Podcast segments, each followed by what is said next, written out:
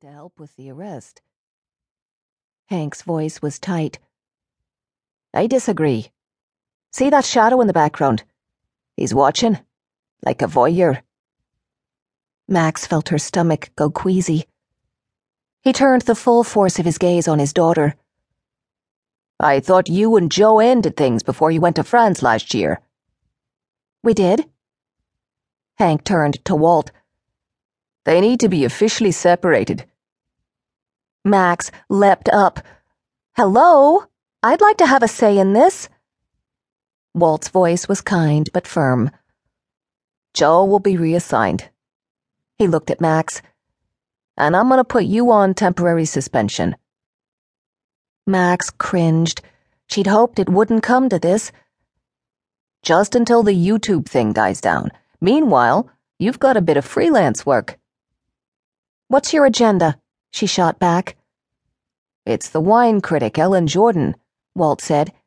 She received a threat and wants protection. This had to be a ruse, something her father and her mentor had cooked up. Ellen Jordan was her mother's friend. They saw each other regularly when Ellen was in town, but Max had not kept up with her.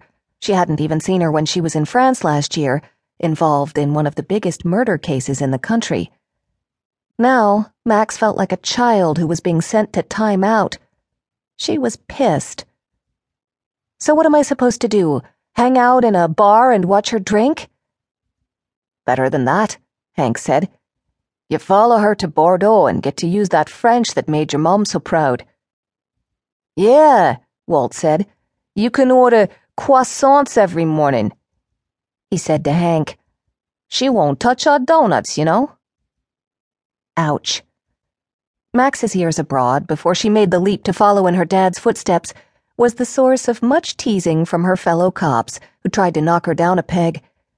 Hank's fame as the NYPD version of Clint Eastwood didn't help.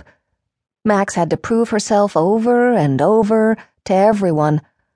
Once she had hooked up with Joe, she thought she'd no longer feel like an outsider. Now, all this was about to change. Before she left for France last spring and ended up solving a murder, Max learned that Joe had slept with another female officer. Feeling a little reckless after the breakup, she had had a brief fling with Olivier Chaumont, the examining magistrate on the case. When she returned to New York, she refused to go back to Joe when he tried to reignite their relationship. It had been awkward being partners after that, but neither wanted to complain for fear of being reassigned. There was no way she could explain all this now. Hank sat blinking like an old turtle. Your plane leaves at ten? Tomorrow morning? He stood up, an intimidating presence at six four. Tonight. You'll fly with Ellen Jordan to Bordeaux. Someone will pick you up and take you to the village of Saint Emilion, a half hour away. Recalling the days in Champagne without technology, Max said, I want a phone that works this time. You got it, Walt said.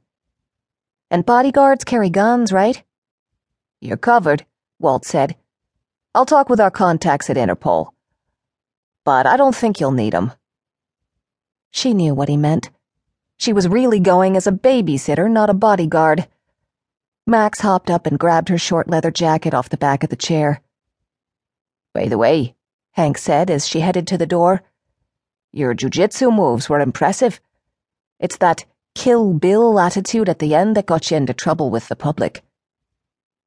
She stared hard at her father. He raped a woman, Dad. What was I supposed to do? Congratulate him? Max. She walked out. When she got to the subway station, her cell phone rang. It was Hank. What? Your mom and I will drive you to the airport. I have a ride, thanks. She hung up before he could call her on that lie. Hank had been discreet as he watched her climb from rookie to second level detective, but now it appeared he was going to start micromanaging again. She jogged down the stairs of the subway station and hopped on the express train to Times Square. She didn't know who to be more furious with her father or Joe. Until 15 minutes ago, she had believed Joe's excuse that he had shown up too late to help. Now she had a mountain of doubt. On top of that,